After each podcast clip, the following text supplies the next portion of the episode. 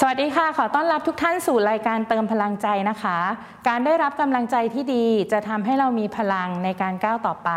เพราะว่าชีวิตนั้นเริ่มต้นออกมาจากใจค่ะ วันนี้ขอเติมพลังใจให้กับพี่น้องทุกท่าน ด้วยพระวจนะของพระเจ้า เชื่อว่าหลาย ๆ คนนั้น ในชีวิตส่วนตัวของเราเราก็คงมีการทำอาหารรับประทานเองบ้าง ซื้อบ้างนะคะ แต่ในการทำอาหารนั้น เราก็จะต้องหาสูตรที่เราคิดว่าทำออกมาแล้วเนี่ยมันจะอร่อยหน้าตาดีแล้วก็ปลอดภัย เราก็จะหาสูตรจากเมนูของคนอื่นบ้าง หรือเป็นสูตรที่เราคิดค้นขึ้นมานะคะ หรือแอปพลิเคชันต่างๆ เป้าหมายในการทำอาหารก็คือเพื่ออาหารนั้นจะออกมาอร่อย แล้วก็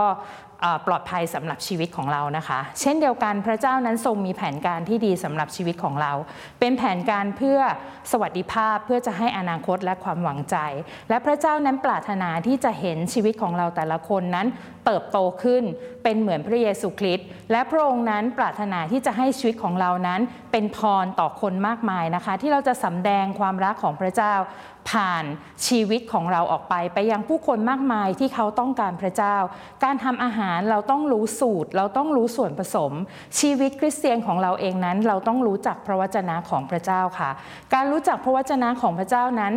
มีส่วนเสริมสร้างชีวิตของเราอย่างไรบ้าง สิ่งแรกเลยก็คือ พระวจนะของพระเจ้านั้นจะช่วยสร้างชีวิตของเรา ใน2ทิโมธีบทที่ 3 ข้อ 16 และข้อ 17 ได้บอกเราว่า พระวจนะของพระเจ้าทุกตอนนั้นได้รับการดลใจจากพระเจ้า เพื่อเป็นประโยชน์กับชีวิตของเราในการเสริมสร้างชีวิตของเรานะคะ และใน 2 โครินธ์บทที่ 5 ข้อ 17 ก็บอกว่า ถ้าผู้ใดอยู่ในพระเยซูคริสต์สิ่งเก่าๆก็ล่วงไปกลายเป็นสิ่งใหม่ทั้งสิ้น เมื่อพระวจนะของพระเจ้าเข้ามาในชีวิตของเรา จะมีส่วนสร้างชีวิตของเรา สิ่งเก่าๆล่วงไปกลายเป็นสิ่งใหม่ และทำให้ชีวิตของเราเองนั้น ถูกวางรากฐานด้วยความจริงของพระเจ้า ไม่เพียงแต่พระวจนะของพระเจ้านั้น มีส่วนสร้างชีวิตของเรา แต่พระวจนะของพระเจ้านั้นเป็นเหมือนขุมทรัพย์ ในการดำเนินชีวิตนะคะ ในพระวจนะของพระเจ้านั้น มีแนวทางมากมายให้กับเรา ไม่ว่าจะเป็นเรื่องของชีวิตคริสเตียนกับพระเจ้า ชีวิตของเราเองนั้นกับคนรอบข้างของเรา ความสัมพันธ์กับคนในครอบครัว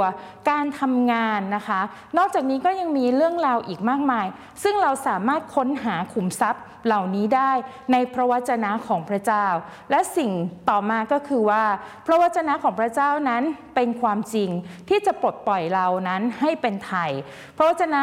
พระเจ้าบอกเราว่าสัจจะ จะทำให้เราเป็นไทย เพราะว่าศัตรูนั้นจะมาด้วยกลอุบาย การล่อลวง แต่เมื่อเรารู้ความจริงแห่งพระวจนะของพระเจ้า แล้วเราให้ความจริงนั้นไปจัดการกับสิ่งที่ศัตรูนั้นทำเราจะได้รับการปลดปล่อย โซ่ตรวนต่างๆ นั้นจะถูกปลดปล่อยออก และเราจะรับเสรีภาพอย่างเต็มที่นะคะศัตรูอาจจะใช้กลอุบายเดิมๆ แต่ว่าเรานั้นจะต้องใช้ พระวจนะของพระเจ้าเพื่อต่อสู้กับสิ่งเหล่านี้ ไม่เพียงเท่านั้น พระวจนะของพระเจ้านั้น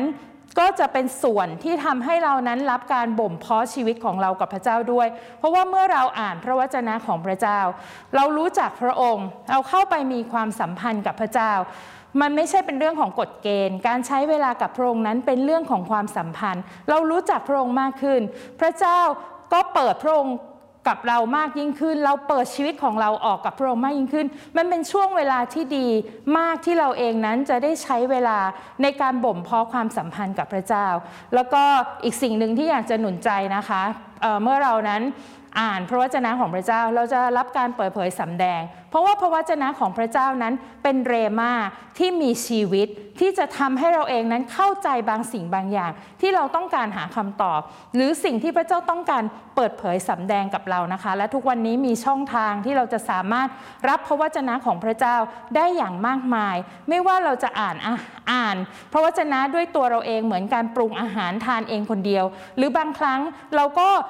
ร่วมที่จะรับประทานอาหารกับครอบครัว กินข้าวหม้อเดียวกัน กินแกงหม้อเดียวกัน เหมือนการฟังพระวจนะของพระเจ้าผ่านคำเทศนาในวันอาทิตย์ แต่บางครั้งเราอาจจะแบบมีการสั่งอาหารพิเศษมา ก็เราอาจจะมีฟังสิ่งต่างๆ ที่เสริมเข้ามาในชีวิตของเรา แต่แน่นอนทีเดียวค่ะ ในการทำอาหารเราต้องเลือกแหล่งอาหารที่ปลอดภัย เช่นเดียวกัน แหล่งของการรับพระวจนะของพระเจ้า เราก็จะต้องเลือกแหล่งที่ปลอดภัยสำหรับชีวิตของเราด้วยนะคะ ก็ขอพระเจ้าอวยพระพรพี่น้องให้สนุกกับการปรุงเมนูอาหาร